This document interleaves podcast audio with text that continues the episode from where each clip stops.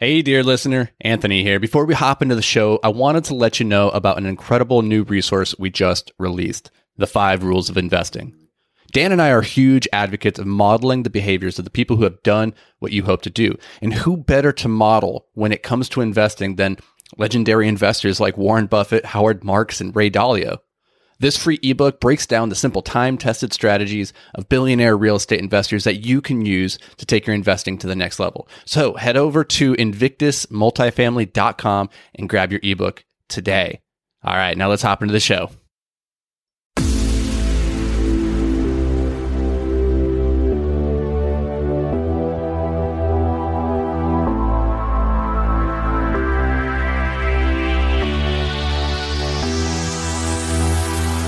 Hello and welcome to Multifamily Investing Made Simple, the podcast that's all about taking the complexity out of real estate investing so that you can take action today.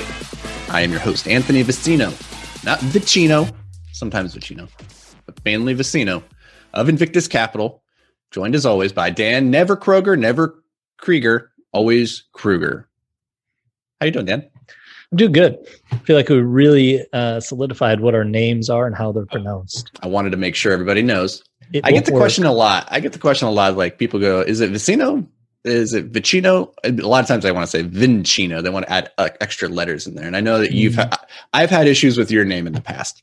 Everybody if go, does. If you go back to those early podcast episodes, you you would Krieger. be left with the impression that I do not know what Dan's name is, and you'd be right yeah, we're working on. It. It's always a work in progress. It's a work in progress. Yeah. So, Dan, what what are we doing today? We uh, well, actually, no. You know what? I'm going to take this one. You just sit there, look pretty. So today we are going to continue our five part series into the capital stack. If you missed last week's episode, you're going to want to start there. If you have no idea what the capital stack is, go start with that episode. Get get the high level view because now we're going to go another level deeper Last week we covered the senior debt. This week we're covering the mezzanine debt, or also known as the junior debt or sub subordinate debt. Uh, so, Dan, walk us through how is this debt fundamentally different than senior debt?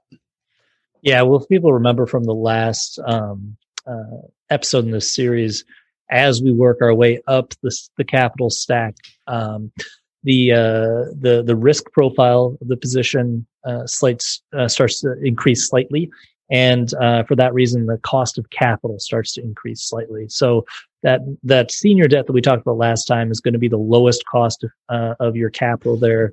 Interest rates on that are going to be, you know, these days around three percent, and that's the cost of your capital. It's what you're paying to get that money in part of your deal. And so when you go up next, what happens is um, uh, when you get into the mezzanine, subordinate, or, or junior, or whatever you want to call it, that next layer of debt, if you do have it, uh, is going to be in the second position, uh, which means that there's going to be a, a second position in the a second position lien on the property, which means that if things go south, that senior debt gets paid first, and this mezzanine subordinate junior debt uh, is going to be in second position. So if there's no more money left in liquidation. If you know things blow up, then these guys might be SOL. And so for that reason, the cost of capital at this level is going to be a bit higher. Um, I don't really have a, a, range to to provide for people on that, but just know that it's going to be more than the senior debt, but it's probably going to cost you less than than giving up equity.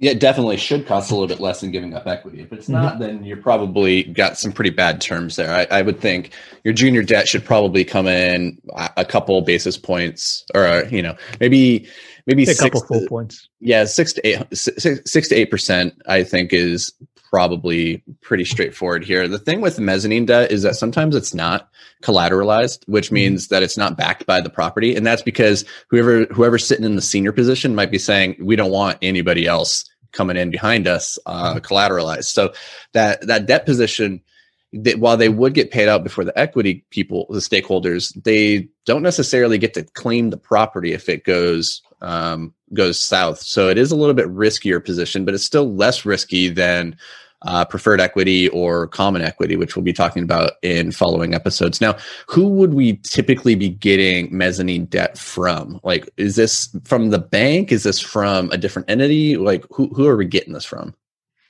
Uh, either one. Honestly, it could be it could be a bank. Um, it could just be a, uh, a private equity fund that doesn't necessarily want an equity position in a deal. They'd rather just do a debt deal. It could just be an individual, like a like mm-hmm. a hard money lender, um, uh, or someone that's that's like a hard money lender. When we're talking about big uh, apartment buildings, we're not typically going to the hard money lenders per se.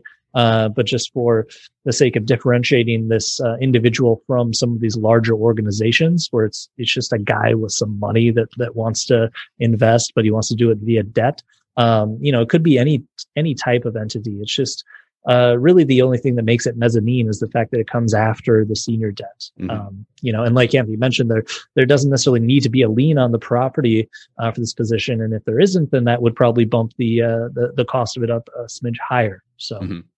Yeah, I, I think it would be pretty rare to get, uh, let's say, like a bank coming in on second position without it being collateralized. Like a bank isn't probably going to want to take that position, but a really common one would be seller financing. So if you've mm-hmm. negotiated with the seller to carry back a part of the down payment or something like that, yep. that's a perfect example of mezzanine debt. It's not secured in a lot, a lot of cases by the property itself. They're bringing a little extra money in. They're just getting their coupon. Another case might be uh, in, in just investors who want a lower more conservative return that is sits higher in the cap stack. So some operators will structure their deal where they offer common equity, and those people typically have the potential for the highest returns, but they also carry the most risk because they get paid last. And we'll talk about that in future episodes. And as you go down the capital stack, sometimes they do slot people into that debt position where it's just a 6% return you get paid out before anybody else gets theirs um, after the senior debt gets theirs um, and that can be really good for risk averse investors who really don't care about living that that high life of the potential high returns they just want to say i'm getting this 5 6% I want to clip my coupon each month, and that's all I need. Um, mm-hmm. that, so, depending on your risk profile, that that might be the type of operator type of deal to go looking for. Yeah, and yeah, and just to kind of clarify here um, for people that you know, if you see a, a, a capital stack that has mezzanine uh, debt in there, that doesn't necessarily mean that an operator is over leveraging or anything like that. Mm-hmm. A lot of times, um, uh, some operators might get some really amazing terms from certain institutions like uh, CMBS debt or something like that, where you can get some really, really, really attractive terms. However, they don't like to go above um, 50 to 65% leverage. And so the mez debt really comes in to get it up to that uh, typical uh, safe 75%. So maybe uh, a certain institution will offer some amazing terms for 70 or for 65% leverage. And then the, the next 10% to get up to a total 75% LTV uh, structure would be uh, in uh, for, uh, from mez debt. So it might not be that you know people are over leveraging. It might just be they like they want to get more um, uh, strategic with with their with their debt structure to really uh, bring down their their total weighted average cost of capital and and structure something very specific. And usually this is more common in in larger, more complex deals with more moving pieces where they've got to kind of piece a few things together. Mm-hmm. Most of the deals we do, we like to keep it nice and simple. Uh, one bank in the senior position, 75% leverage, maybe 70, maybe 80, depends on the deal, but we like to keep it fairly simple. But usually you'll see some of these more exotic capital stacks as you get into bigger uh, deals with more institutional level operators. I'm curious. You might have the answer to this. I haven't really considered this. if you were to take out a construction loan, so you, you go to buy your property, and a lot of times you can take out a construction loan with the bank that you're taking out the the mortgage. They'll just cover the the cost of what that's going to look like, and then you mm-hmm. take out a draw.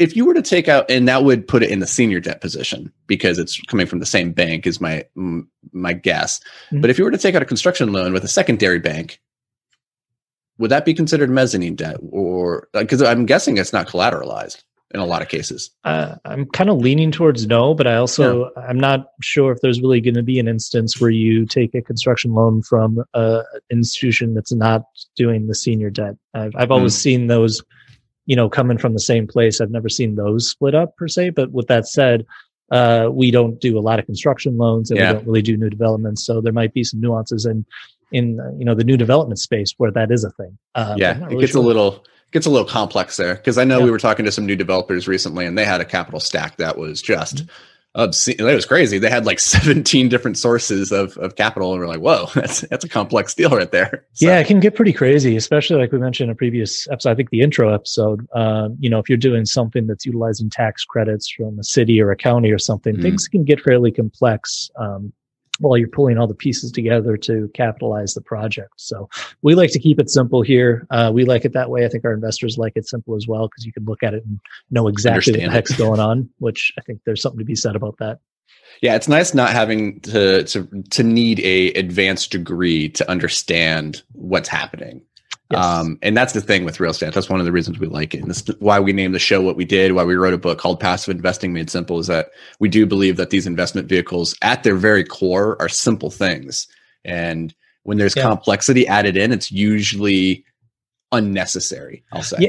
You know, I think some people think they get bonus points for uh, complexity. Um, yeah and you don't. You don't. you no. don't. I think that's just uh, ego and uh, something at play there. But th- there's some people out there that that, uh, that, that I think try to make things more complex and more exotic because they think they they look more advanced and therefore better. But you know, at the end of the day, some of the the best dealers deals are the simplest ones. Exactly. Exactly. So I think that's going to conclude it for the mezzanine debt. Unless you have anything else to add, I think we have tackled the second part of the capital stack. So far, we've hit the senior debt, the mezzanine debt. Tune in next week as we di- dive into the preferred equity side of things. And it's a mm. that gets a little bit fun actually. Um, it's been very popular in the in the last year or two as operators are looking for more creative ways to to juice returns in an environment where deals are getting harder and harder to find. We're seeing uh, seeing this instrument being utilized a little bit more often. So that's going to do it for us, guys. Now, remember, depending on when you're listening to this, the book might not be out yet, but the book is coming August 11th Passive Investing Made Simple. If you want to get your free copy, shoot me an email and say, Hey, Anthony, I want a free digital copy. I'm going to send it to you. And then if you leave a review, on Amazon and you send us a snapshot of that, I'm going to sign the book. Dan's going to sign the book. We're going to put it in the mail for free, a physical copy, and it's going to be sent to you with a bow on top. There might not actually be a bow. Don't expect. Probably not going to be a bow. so if you want a free book, yeah, we don't have any bows. So if you want a free book, that's your avenue to free book nirvana. Otherwise, that's going to do it for us, guys. We love you. We adore you. We appreciate you, and we'll see you next week.